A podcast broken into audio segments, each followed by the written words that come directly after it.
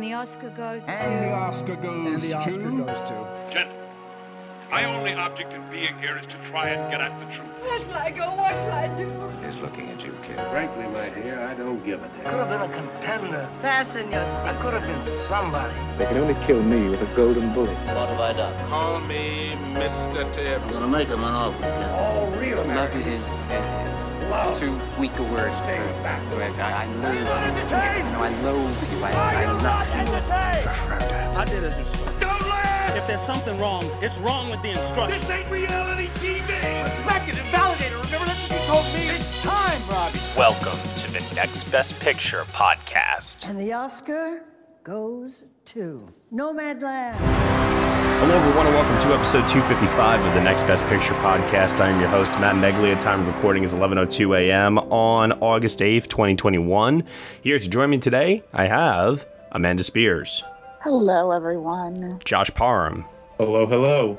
and Cody Dericks. Hi. All right, so today we're going to be uh, talking about like little bits and pieces of news that dropped throughout the week here. Nothing totally massive, just more additions to the TIFF lineup, the New York Film Festival lineup, and we are also going to be talking about the trailer for Cry Macho, starring and directed Clint Eastwood. Before we get into all of that today, though, I want to go around and ask everyone what they've been watching this week at home, film, or television, starting off first with Amanda Spears. I've been rewatching some episodes uh, for Emmys. So I've watched some Ted Lasso. I watched a little bit of Flight Attendant, Hacks. I watched the first three seasons of Weeds again. And I've noticed that Jenji Kohan's shows seem to go on about four seasons too long. But that's that's been about it. You know, I, I live in a place where the movie theaters aren't open, so I'm kind of at a loss. All right. Moving over next to Cody Dericks. Cody, what did you catch up with this week? So since I've last been on the show, I saw three major 2021 releases. So I'll just highlight those. Um, I saw Black Widow. I thought it was just kind of okay. Um, it didn't really do much for me at all. It felt kind of perfunctory. My whole thing with it was I was kind of surprised that they never made a point in the movie um, as to why they had to wait until after the character's literal death to do this movie, which kind of made it feel like they forgot to do their homework and were suddenly rushing it or something. I don't know. It felt very contractual. It really did not do much for me at all. I saw Old, which to the surprise of I'm sure nobody who even slightly knows me, I absolutely fucking loved. I thought it was a stunning meditation on uh, how life passes you by before you even know it. You know, you watch your parents wither and die while you still feel like a child. You uh, demarcate your life using your jobs when that doesn't ultimately matter. I thought there was so much packed into this movie with such some really stunning filmmaking from M Night Shyamalan, who I'm generally a fan of, and I I really can't wait to see it again. I loved loved Old, loved it. And then I just recently saw The Green Knight, which I you ever watch a movie and you're like, yes, good job, thumbs up. Don't really feel much. you know, I, I kind of respected it more than I uh I guess I guess saying you enjoyed the Green Knight it would be a little odd, but I did respect it more than I enjoyed it. I thought it was immaculately crafted. I thought it looked amazing. I thought it sounded amazing. I kind of thought it was a bit um, meandering, which I know, you know, once we got to where it was going was kind of the point. And yes, those last five minutes are pretty stellar and tie the whole thing together very nicely. But overall, I wasn't super enamored of it, uh, but I, I'm I'm very glad it exists. Fair, fair. I've definitely seen some divided reactions on that one lately, so totally understandable. Josh Parham, what about you? Yeah, this is a week that I uh, was able to catch up with a lot of stuff. Actually, uh, I did see the Suicide Squad, which I enjoyed. I don't think it's great. I do think it kind of has some bloat to it that could have been trimmed down, in my opinion. But ultimately, I think it is a very enjoyable movie that I would certainly recommend if you're looking for a very kind of gory but fun superhero action movie. I, I enjoyed that one quite a bit. Uh, I also got to see Free Guy, the new movie with Ryan Reynolds, and that was another one that I found to be like overall sort of entertaining. It's very like light entertainment for me, and to be honest, I kind of am forgetting it very quickly after I have just seen it. But for the moment, it, it like it's a fun movie. It you know what to expect with it. I don't think it really has any surprises in it. It's very kind of pedestrian in storytelling, but if you know what to expect, I think you will have like a overall good time with it. Not amazing, but you know, lightly enjoyable for what it was. Uh, I also saw Ailey, the Alvin Ailey documentary that just came out.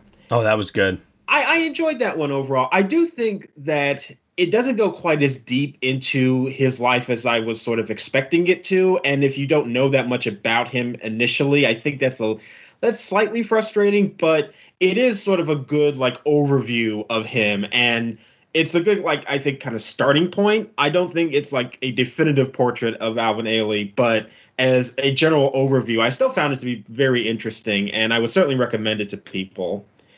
And the last thing that I saw this week is that I finally got to see Annette. Oh Jesus. uh yeah, this is a this is an odd movie, but what would you expect from Leos Carax?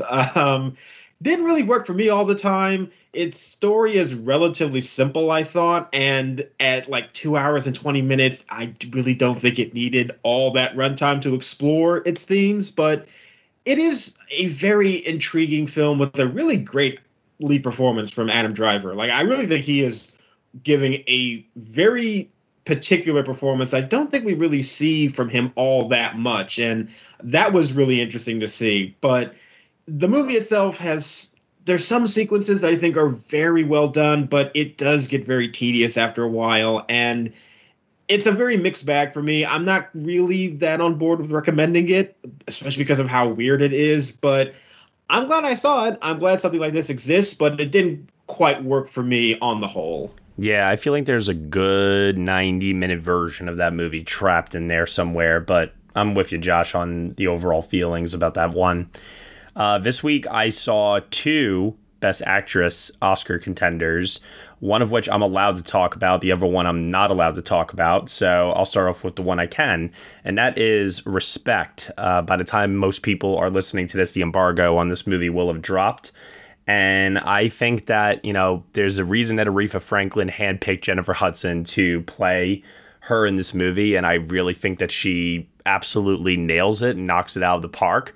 It's a very, very Oscar Beatty role. It contains all of the familiar trappings uh, that, as long as the movie is well received, I think, by the Academy overall, I think that she stands a pretty good shot in this year's race. The movie itself is perfectly fine. It's nothing extraordinary. It's nothing bad necessarily. It's just your standard musical biopic. Uh, and once again, no, pushing the two and a half hour runtime, I did feel it was a little long, and I was yeah. kind of surprised that it was as long as it was. Yeah, I, I think that movie tries to tackle way too much in her life. That's my big problem with it. Yeah. Also saw Free Guy. Really enjoyed it for what it was. I got to admit, I I was so on board with this movie. I felt like, you know, okay, this is like Truman Show for a new generation of people, structured around online gaming culture. I was I was down with it, you know. But then like Taika Waititi shows up and I just feel like his performance is so over the top that it really threatened to just derail all of my enjoyment I was having with this movie up until that point. And I know that for some people like his performance is working, but man, I just like I found the writing to be so cringy, none of the humor was landing and just the way he was performing it I thought was man, it like it's not, it's very rare for me to talk bad about Taika Waititi like this, but just wasn't for me. Uh, yeah. Jodie Comer though was great. I really enjoyed her presence in this film, and Ryan Reynolds was Ryan Reynolds. You yeah. know, you, you know what you're signing up for when you bring him onto your movie. Uh, but at the same time, I felt like all of its themes of examining, you know, free will and yeah, I guess also touching upon like today's video game online community was sort of unique, but most of these themes were already kind of touched upon in The Truman Show in 1998, and I just couldn't really get that comparison out of my head while watching it.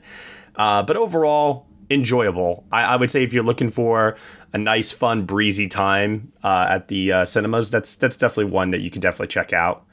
I also saw Naked Singularity, starring John Boyega and Olivia Cooke and this movie is very odd because it's it's like it's like two different movies ultimately at the same time. Uh, one of which is exploring the criminal justice system, and then there's this like really overly complicated heist story that's also thrown in there. And I just didn't feel like it ever connected those two storylines together in a way that made the movie cohesive. Uh, but it's very watchable due to the cast. Uh, like I said before, Boyega, Olivia Cooke, but you also have Bill Skarsgård, Ed Skrein, Tim Blake Nelson. So there are a few names in there to make it, I think, at least worth a curious watch, but I, I say it with reservations. And I saw Reminiscence uh, recently um, to prepare for a uh, interview that I'm doing with Lisa Joy in a few days' time, and I can't really say anything about that one as of yet, but um, I can in 10 days. So more to come on that one. Until then, let's head over to the latest updates in the film festival world. What's been going on lately? Hi guys, I'm Dean. And I'm Daniel. And we're from the Movie Journey podcast. Where we break down every movie from the IMDb Top 250 list, giving our own thoughts and reviews and any general discussion along the way. We're also home of the Pod v Pod, where we battle other podcasters in various movie games and drafts. We also do reviews of new releases, film tournaments, top 5 lists, and talk about everything else we've watched as well. We used to be the IMDb Journey podcast, but since then, we've grown and matured with age. Yeah, if you don't believe us, why don't you listen to some more genuine testimonies? Oh, hey guys, I uh, I used to like the IMDb Journey podcast, but since then I've found something even better. It's the Movie Journey podcast. Oi, bro, I know I said the IMDb Journey podcast was a good show, but the Movie Journey podcast is so much better. Absolutely, for sure, yeah. You know, I used to think that nothing could be funnier than IMDb Journey, but I've now found my joy in Movie Journey podcast. The IMDb Journey podcast is nothing compared to the Movie Journey podcast. Absolutely love this podcast. Oh, amazing Oh. testimonies once again. Absolutely legit and real. Of course. And if you still don't believe those testimonies, go ahead and check out the show for yourself by searching for the Movie Journey podcast. You can find us on all your favorite platforms, including iTunes, Spotify, Stitcher, and Podbean. So come along and join our journey. First up, TIFF. We got the announcement for the Midnight Madness wavelengths and docs programming announcement. Um, the Midnight Madness section in particular is always one that always catches the eyes of horror movie fans, genre fans in general. And the opening night film is going to be the Palme d'Or winner, Titane. Very excited to see that in the lineup. Yeah, it's always kind of a gamble with Midnight Madness though, because like horror, I, you know, I'm interested in it, but it can go either way a lot of times. So there's always potential there, but I'm like kind of looking at it suspiciously a little bit. But yeah, Titane, that's a that's a big get for that section. Yeah. I just love that we have a Palme d'Or winner that could fit comfortably into a Midnight Madness slot. I mean, that's that's got me excited to see it. Yeah, I mean that movie is definitely uh, making the rounds right now. It's also been programmed for this year's uh, Fantastic Fest, uh, and it's one that's coming out pretty soon. I mean, October 10th, I believe, is the release date. Last I checked, so it needs to make the rounds in in September at these uh, fe- various festivals before its uh, ultimate release. But you know, the more and more I think about it, the more I say to myself, "Oh man, like I really, really want this to be our international director play this year for Julia, but it's like, man, that movie's going to be lucky just to be nominated for international feature. Honestly, it will be lucky to be selected as Uh-huh. the international feature Yeah. invitation from France. Yeah. Uh, TIFF Docs. Always a very exciting category, mostly because of the fact that this is where probably our documentary feature lineup is probably going to start to take some shape this year. Uh, in there, a couple of different standouts. Obviously, Flea is playing at TIFF after premiering at Sundance earlier this year. So Neon is trying their best to make sure that those that did not get a chance to see it at Sundance will get a chance to see it at Toronto, which I think is very, very smart on their part because I think that movie stands the chance to go even further than just documentary feature. I think it could contend in various Best Picture categories at this year's Oscars. And then, of course, um, the other thing that really caught my eye was the new film from uh, Chai Vasarhelyi and Jimmy Chin, The Rescue. They previously won the Oscar for Free Solo, and this is their follow up film. Yeah, I think that's probably the one that has the biggest profile in that group for me. And yeah, I mean, Free Solo is just a really great example of fantastic filmmaking in the documentary format. So very, very interested in their next uh, project. yeah, they have yet to let me down between Meru and Free Solo. So anything they do at this point, I'm totally on board. We also got word that uh, Seven Prisoners, Compartment Number Six, The Gravedigger's Wife, Jockey, Small Body, True Things are all being added to the Contemporary World Cinema section. And uh, the Cannes premiere titles, Ah Head's Knee, France, and Where is Anne Frank were all added to the special presentations lineup. So a couple of Cannes titles re-premiering here at TIFF, which is usually per the course. But what I'm mostly curious about right now is I'm curious to know what is going to be announced this week for the New York Film Festival's main lineup because that is where we typically tend to see a lot of Cannes titles carry over, a lot of international features, uh, and then that's where once again the international feature race then starts to really start to take shape at that point because you're starting to see the films that were very popular at Cannes play again and those are the ones that typically do tend to have staying power then throughout the rest of the season. Yeah, seems destined that Titane would show up at New York, right? Oh God, I hope so. I, I don't remember the last time that the Palme d'Or winner did not play at New York, but a couple of things that I'm like thinking will play on top of um, the French Dispatch, which was already announced a few weeks ago. I have a feeling Benedetta will play there because Paul Verhoeven's Elle previously played there. So that would make sense. Yeah. And I'm still I'm still holding out hope for Tick Tick Boom. My gut is now telling me that at this point it's going to premiere at Telluride and maybe play again at New York. But I'm not 100% sure because whenever New York has their lineup, they usually have the three big movies, the opening, centerpiece, and closing night film announced in advance. And those are like your your headliners. Tick Tick Boom feels like it should be a headliner film in a way. So maybe it won't be at the festival after all, you know, after I initially thought. I don't know. But then again, French Dispatch is a movie that, you know, feels like it could have been one of the headlining films also. So I, I really am at a loss for words. It seems very strange that Tick Tick Boom would not be at New York, though. That seems like the most receptive crowd you could maybe ask for that film. I mean, Lin lives in New York. yeah, I, I don't know. And set in New York. Yeah, Jonathan Larson's a musical theater mainstay. Absolutely. Yeah, and you know, I, just because I'm talking about the closing night film here, um, it was announced this week that Pedro Almodovar's Parallel Mothers uh, will make its North American premiere at New York Film Fest on October 8th. Sony Pictures Classics is releasing the film later this year in theaters on December 24th, and it stars Penelope Cruz. It's going to have its world premiere at the Venice International Film Festival. I mean, anytime Pedro is in the conversation, we all have to take notice. Yeah, especially because, you know, Pain and Glory was maybe his most mainstream Oscar movie in a long, long time. So, you know, eyes are on him. And also, I got my eyes on Penelope Cruz and Best Actress, too. Yeah, she's one to watch out for. She got in for her last movie with him, I believe. Mm hmm. Volver, yeah.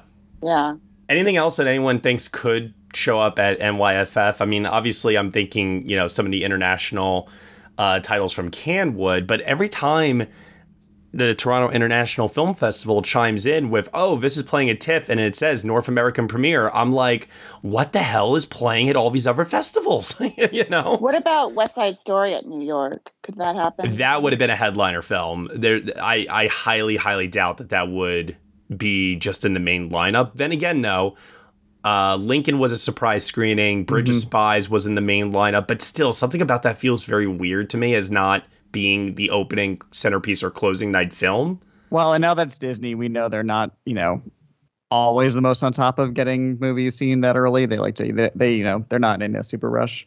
Yeah, yeah. I, I think when it comes to the New York Film Festival slate, we should all just like kind of temper our expectations with any big movies at this point, and probably just look at international features. And I'm sure there'll be like a small film, uh, you know, from the US or two that might play there, but I think like in terms of larger titles that are set to play there, like everyone was thinking Soggy Bottom might show up. That that ain't happening.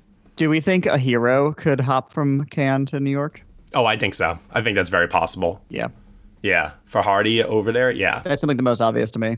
Well, I'll tell you one film that's probably not going to be in the lineup at New York Film Fest, and that is Clint Eastwood's new film Cry Macho, set to release in a few a few days. Actually, I mean this is coming out actually in early uh, September on September seventeenth. Uh, it will also be premiering simultaneously on HBO Max. It is starring, produced, and directed by Clint Eastwood at age 91 years old. God bless him. Let's take a look at the trailer for this one and give some thoughts. Back when we had winners, I was afraid to lose you to the competition. Five times you won the All American. That was a long time ago, wasn't it? That was before the accident, before the booze. You know how many people told me to just cut you loose? You gonna say anything? Howard, I've always thought of you as a small, weak, and gutless man. But you know, there's no reason to be rude. You owe me, Mike. You gave me your word. And that used to mean something. My son, Rafael, he's in trouble. I want to get him out of Mexico. You want me to go down there and kidnap him? Please, just get him back up here. Just you? Just me. Hey, Rafa, you can come out now. I'm a friend of the family. Touch me and I'll kick your ass, old man. Jesus Christ. Get in the back. We go and I tell you, okay? Look, the only place you're gonna go is the hospital. You get too angry. It's not good for you. You used to be strong, macho. I used to be a lot of things, but I'm not now. Now, I'll tell you something. This macho thing is overrated. Just people trying to be macho show that they've got grit. That's about all they end up with. It's like anything else in life. You think you got all the answers. I'm Mike. Marta. And you realize as you get older, you don't have any of them. We all have to make choices in life, kid. You have to make yours.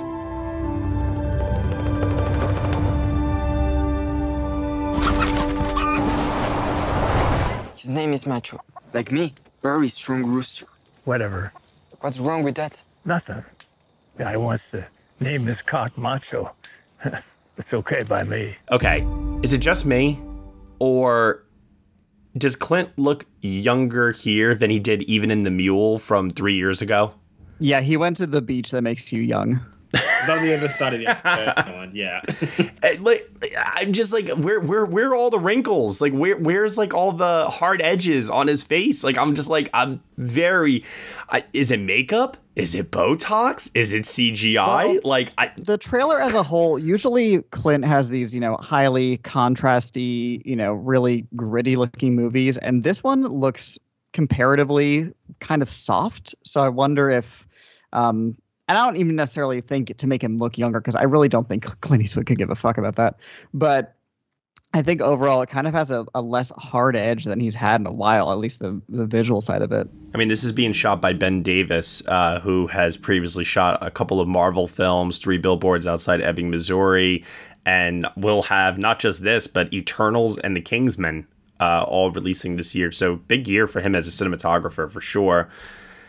I mean, as far as like the story and like what this is about and everything, I feel like Clint is retreading on ground that he covered in other films before and I can kind of understand why he's telling these types of stories over and over again because you know I I feel like he's making every film though as if it's maybe his last but at the same time I'll give the movie credit for this it it does look like it's taking a more heartwarming route more akin to something like say like a Gran Torino than something that was like dark and depressing and overall not that enjoyable. But I mean, obviously, the thing to look out for most of all with this is how does Clint handle the racial optics of this story? Because woof.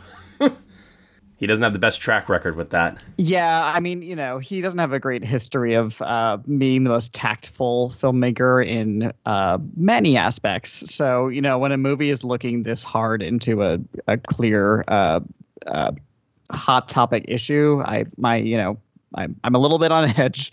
Um, but at the same time, Clint Eastwood's a filmmaker that at this point I'm like, he's doing his thing. He's not going to change. I have to, you know respect the kind of um, you know toss them together movies he's going to make, and I do kind of you know have a little bit of affection for that uh, old fashioned you know two takes and we're out, make two movies a year kind of filmmaking. Um, but yeah, I mean the subject matter definitely a concern. Yeah, I think you nailed it on the head. Toss it together. That's that's my my problem with his movies as of late. Is they just feel like they're just thrown together. I mean, 1517 to Paris definitely felt that way to me. I thought Richard Jewell had it had some high points to it, and I didn't think that it was actually like um, a bad movie the same way like The Mule was. But yeah, it's like at this point in Clint's career, you never really know what you're gonna get, and even the ones that are well received, like a Sully or American Sniper, they still have their detractors. I don't remember the last time he had a movie that was universally well received. Maybe Letters from Iwo Jima.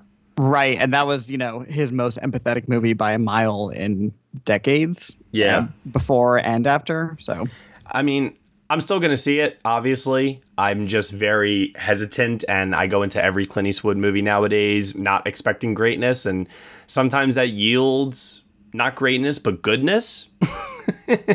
uh, like I said with Richard Jewell, where it's like, all right, I'll take the good aspects and you know hold on to those. But yeah, I don't expect him to be cranking out best picture contenders or anything like that at this stage in his career at this point. No way. No, no.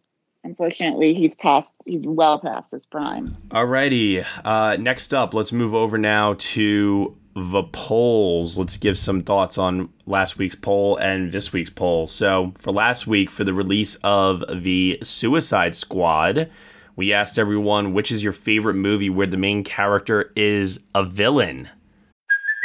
Hey, it's Kaley Cuoco for Priceline. Ready to go to your happy place for a happy price? Well, why didn't you say so? Just download the Priceline app right now and save up to 60% on hotels. So, whether it's Cousin Kevin's Kazoo concert in Kansas City, go Kevin, or Becky's Bachelorette Bash in Bermuda, you never have to miss a trip ever again. So, download the Priceline app today. Your savings are waiting.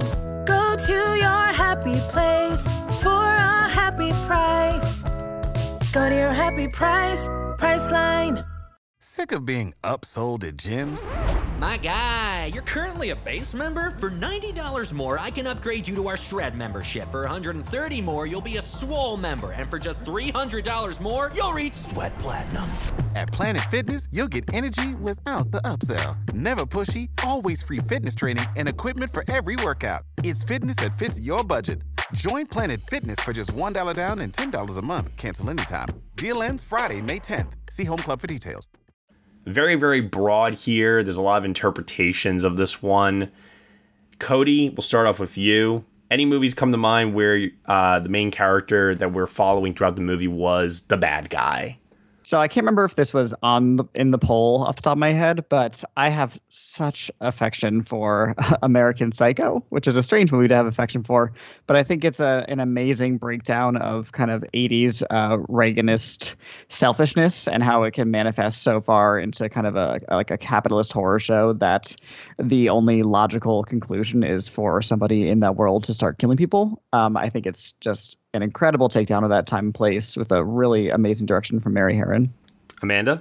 Does Silence of the Lambs count, or is that not enough of It was on the poll because, you know, even though he is a supporting role in that movie, he did win the lead actor Oscar. That was one of those like very broad, we'll let it slide sort of options.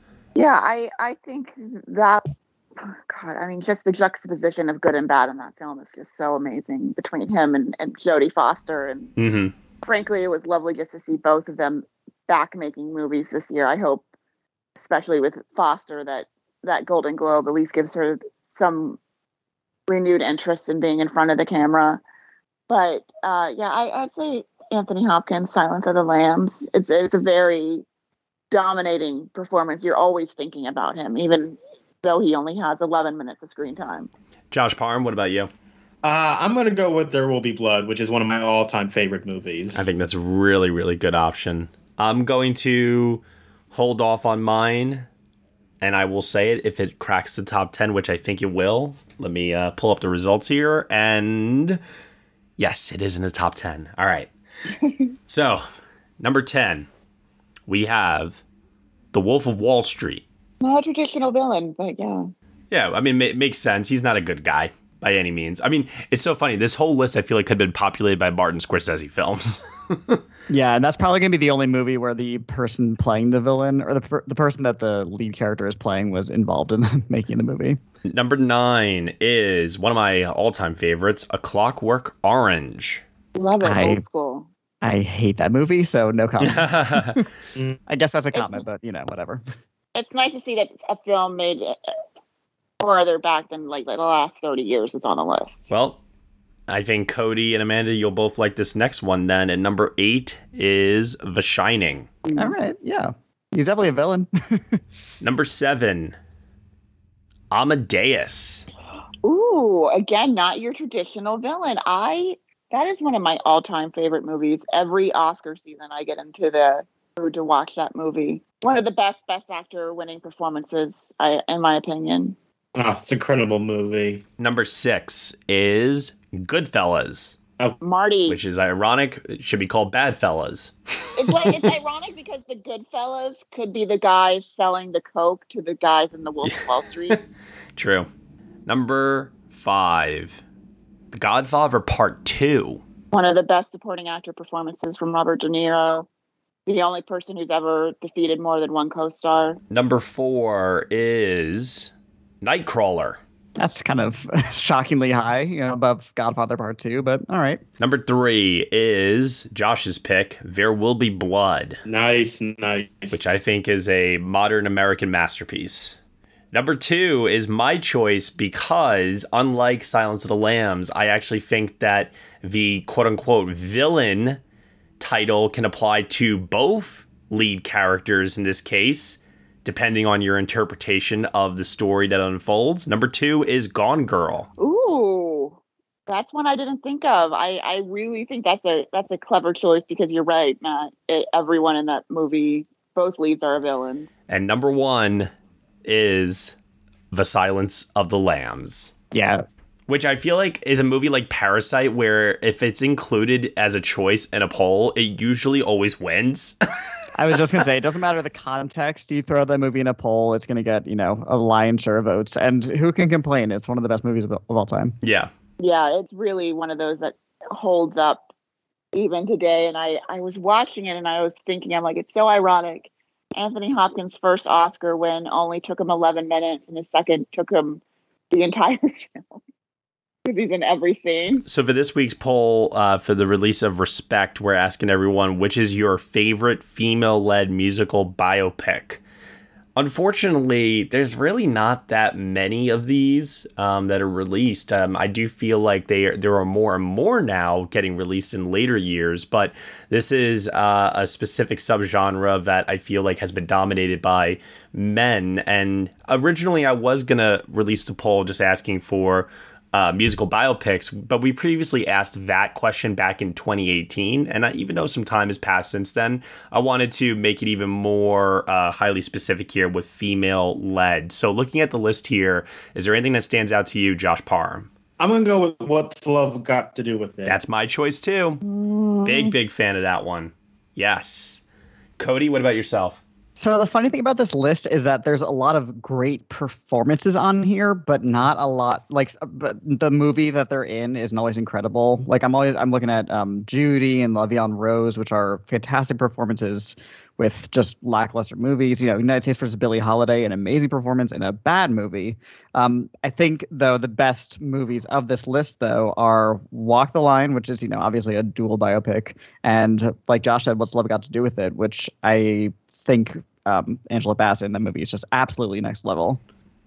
Amanda, what about yourself? This is hard because I, I just agree on Vivian Rose. I think it's an actually a, a decently made biopic starring Marion Cotillard. Yeah, I agree on Judy. I don't think that's a, the best example. I, I agree on the other ones, but I do think what Lo- what's love got to do with it. But I'm going to go with coal miner's daughter. Yeah. And young Sissy Spacek just dominates this entire movie. When I see a biopic, I don't really care if I get like the most original film. I want to at least know where they started and how they got to where they are. And frankly, I don't think Walk the Line should count because it's more about Johnny Cash. All right, we'll head on over to the polls page at nextbestpicture.com. Cast a vote there. Let us know which is your favorite female led musical biopic in honor of the release of Respect later on this week. And now we are just breezing on by this week for this episode. Josh Parham is wondering why can't every week be like this? We are now moving over to the fan questions. So let's see what questions we got this week from the fans of the NBP film community and let's give some thoughts here. What's up, guys? Gerald from Two Peas on a Podcast here. Are you just sitting there thinking to yourself, man, I really love some dude in his garage sitting around talking about arbitrary countdowns and his favorite things in the world of movies, music, and TV. Well, guess what? That's me. Please look me up. My name is Gerald, and I am from Two Peas on a Podcast. If you want to subscribe to my countdown show, I have a different co host every week. It's often someone from the world of podcasting or entertainment and we go through our top five favorite things in whatever that week's category is. You can find links to all of our content, subscribe via your favorite podcast app, and follow us on social media. The easiest thing to do is just head to our website, which is www.2peasonapod.com. I hope you look me up and join the party. It's a lot of fun. See you soon. Yeah, got to talk about this one. This one comes from Swamp Thing. Do you think it's possible that the Oscars will, in the near future, follow the Gotham Awards decision not to define acting categories by gender? This is a move that the Gotham Awards uh, made this past week and now is going to be in effect where there will be only two categories now for outstanding lead performance and outstanding supporting performance, not separated by gender. What do you guys think? Do you guys think that other award shows will follow suit with this? Not major ones, no. I do think we're about. Um, I think the Gothams are kind of off to the races with this, and this is a discussion that's gonna eventually, you know, come around in the mainstream as social ideas and um, perceptions of uh, gender, you know, rightfully expand and change. I think what we will see before anything, like to Amanda's point, anything uh, awards wise changes is that we'll see a lot of critics awards start doing this. We'll see more independent awards um, different maybe possible smaller guilds here and there. I think we're probably like a decade away from the oscars even beginning to think about this though. I think I the problem doing it I like the oscars or the emmys is winning an oscar and emmy is a career defining moment. And let's say for example best lead performance at the oscars five years in a row goes to a man. Then all of a sudden they're sexist. At least if they're giving out two lead performance categories and they're allowing transgender performers to be in the gender of their choosing for that role, still getting two lead performance winners. Anything happens where it's like, well, they only like men now, it's just going to cause more controversy. Where at least this way, at least with two, there's two lead performer winners every year, regardless of the gender.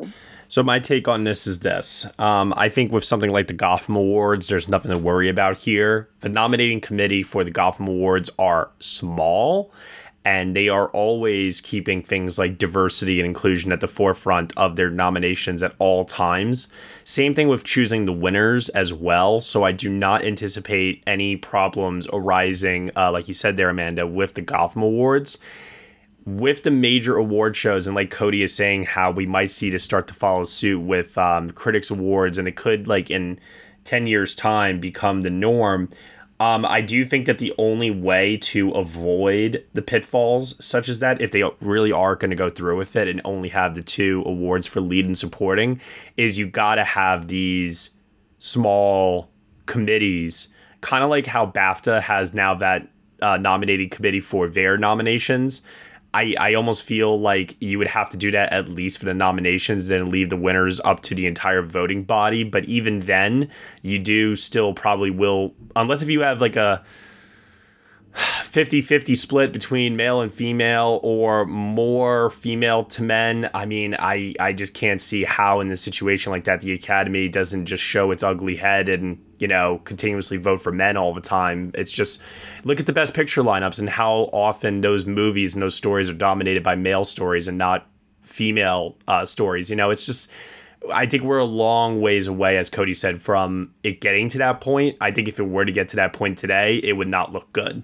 Yeah, you almost need another committee, like you said, to monitor it. Yeah, exactly. Well, you would need a committee to vote on the winners too, because uh, the minute it, it looked unfair, it wouldn't even have to get to five years. It'd have to be like two, and then people would be like, "Well, they hate women now." Something that I think could be a decent compromise is uh, so the the the Chicago Theater Awards are called the Jeff Awards, uh, and what they do is they do have uh, non-gendered lead and supporting performance categories, but they give out two awards for each one. So there's still the same number of awards as would be in a traditional gendered category uh, award show. It just, um, you know, you get two awards for lead, two awards for supporting, and that usually actually kind of uh, makes it an even balance.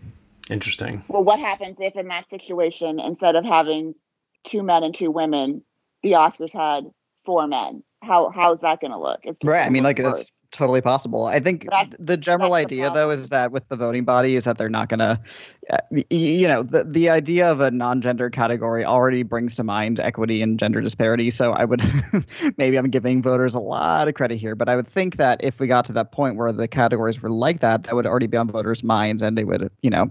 Again, I'm I'm assuming the best, but hopefully not automatically check off two men. yeah, I think you're maybe assuming the best for them because Yeah. I think I mean I'm- part of me thinks like if they could have awarded Brad Pitt and Joe Pesci with Laura Dern of Stood a Chance, like you know there there is that kind of oh there's a few where I think if they could have given two men supporting or two men lead, they would have definitely done it and been like sorry ladies. All right, next question here. Uh, we have Richard Houlihan. Do you think Matt Damon's recent comments will impact Stillwater in the Last Duels awards campaigns? Uh, his last comments didn't affect him. I mean, come on, he he made comments about diversity only mattering in front of the camera instead of behind the camera, and and everyone kind of shrugged that off.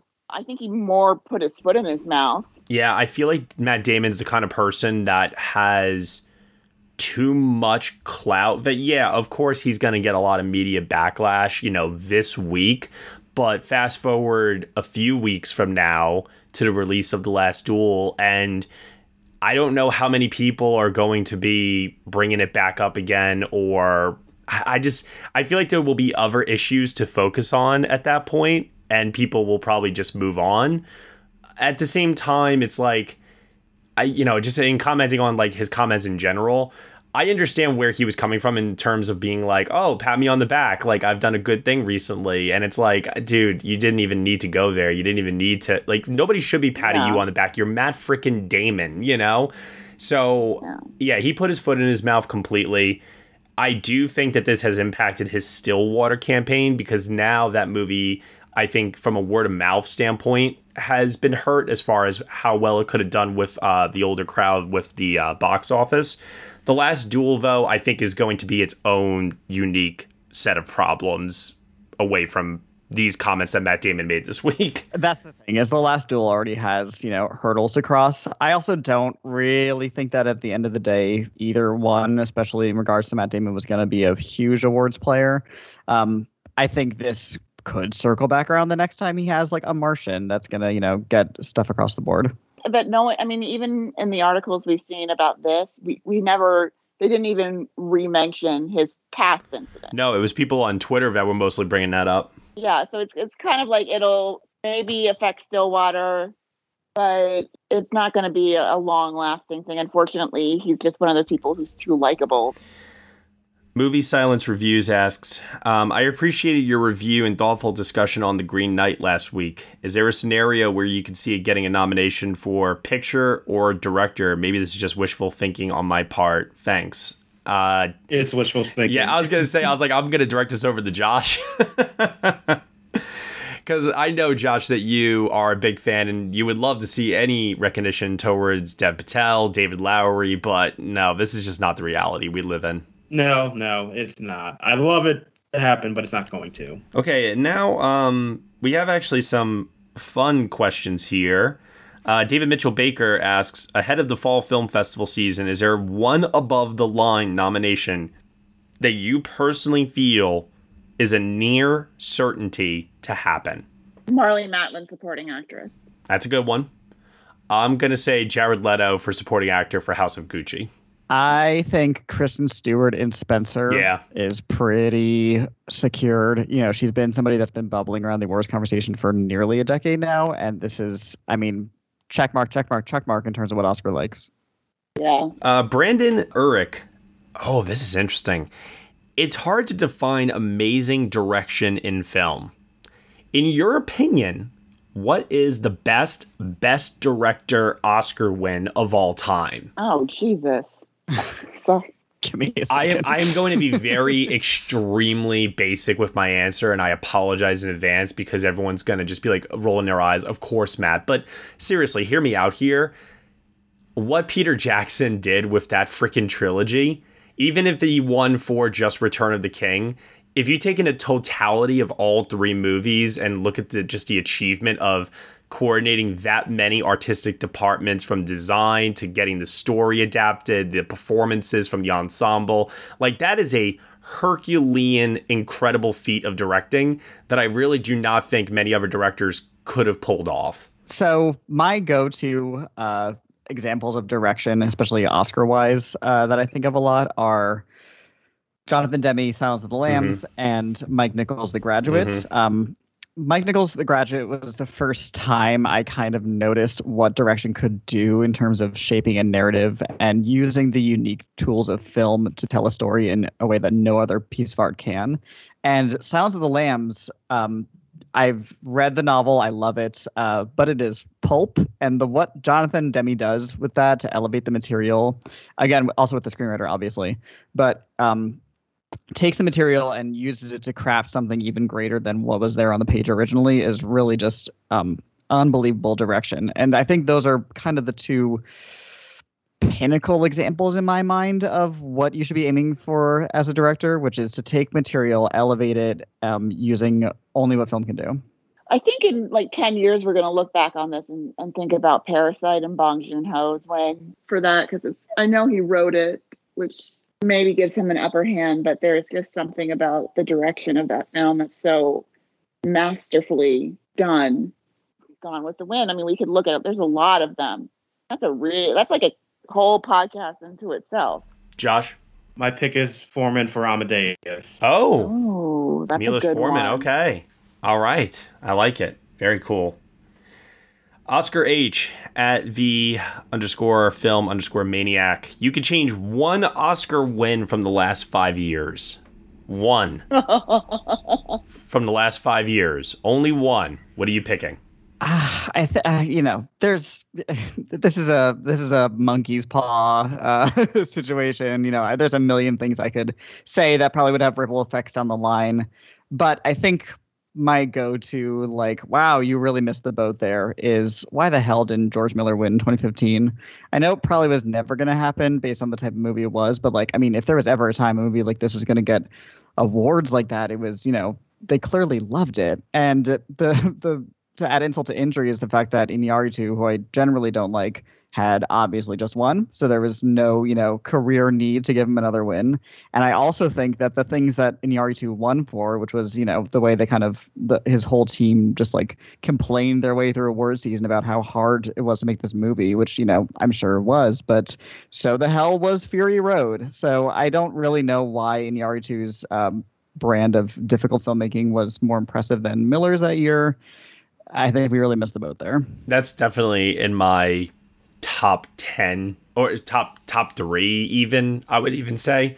But I got to go with the big important award and that is best picture for mine. And I got to reverse the Green Book win uh, for something anything. Uh, obviously Roma is kind of like the default answer in a lot of ways because I do think it is a masterpiece of cinema uh, that will be taught in you know classes probably in a few years time but i mean you could have gone with BlacKkKlansman you could have gone with the favorite even You could have gone with Black Panther, which made over a billion dollars and was a cultural phenomenon. There were just so many other options to go with that year. And yeah, like, you know, I could talk about Rami Malek's win or whatever, but Best Picture is still the most important award of them all. So that's what I would go to as my default answer, regardless of any other personal preferences I have for any of the other categories it also ruined the way we look at prediction now because we had such a good run before and after it of like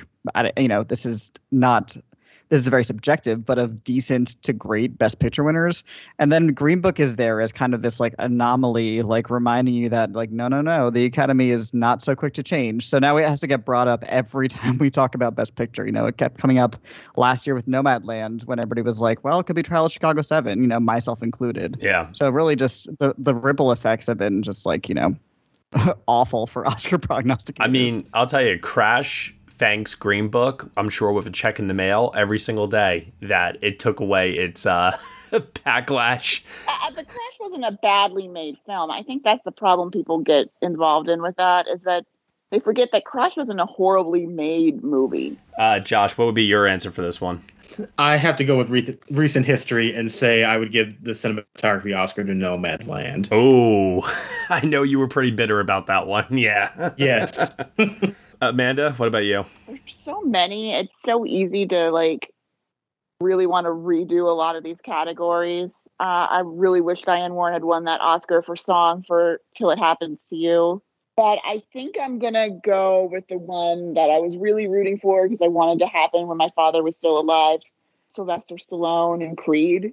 I think we really missed the big moment. Yeah, that was a shame, frankly. I love him in that movie you know, my father was very sick at the time, and I saw that movie, and I just it just really shocked me that he still had that kind of in him, and to think the fact that he never won an Oscar for uh, Rocky, I, I thought you know it would have been a great moment. No offense to the great Mark Rylance. All right, well, that'll do it here for questions from the NBP film community this week. Thank you, uh, everyone, as always, for submitting your questions. And a reminder to all of you out there this is your last week to vote on the 2013 NBP Film Community Award winners. Voting is open until August 14th, so head on over to the NBP Film Community tab in nextbestpicture.com to vote for that. It is also the pinned tweet on our main Twitter uh, page where you can click the link and it will take you right to the form to fill out the winners. All right, Josh Parham, where can I find you on the internet? You can find me on Twitter at jrparm. Cody Dericks, where can they find you on the internet? I'm on Twitter, Letterboxd, and Instagram at CodyMonster91. Amanda? Uh, you can find me on Twitter and Instagram at Miss Amanda Spears. And you can find me at Next Best Picture. Thank you so much, everyone, for listening to episode 255 of the Next Best Picture podcast. We are proud to be part of the Evergreen Podcast Network, and you can subscribe to us anywhere where you subscribe to podcasts. Be sure to leave us a review on Apple Podcasts and let us know what you think of the show. We really appreciate your feedback and your support which you can also lend on over at Patreon. For $1 minimum a month, you'll get exclusive podcast content from us, including the ending of our 2013 retrospective series with our final two reviews for American Hustle and 12 Years a Slave. Thank you so much for listening, as always, and we shall see you all next time.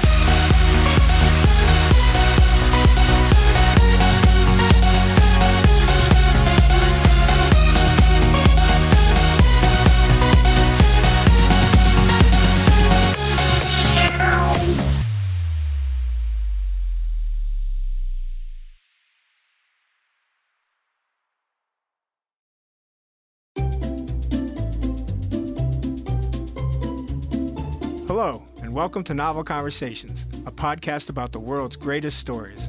I'm your host, Frank Lavallo, and for each episode of Novel Conversations, I talk to two readers about one book. And together, we summarize the story for you.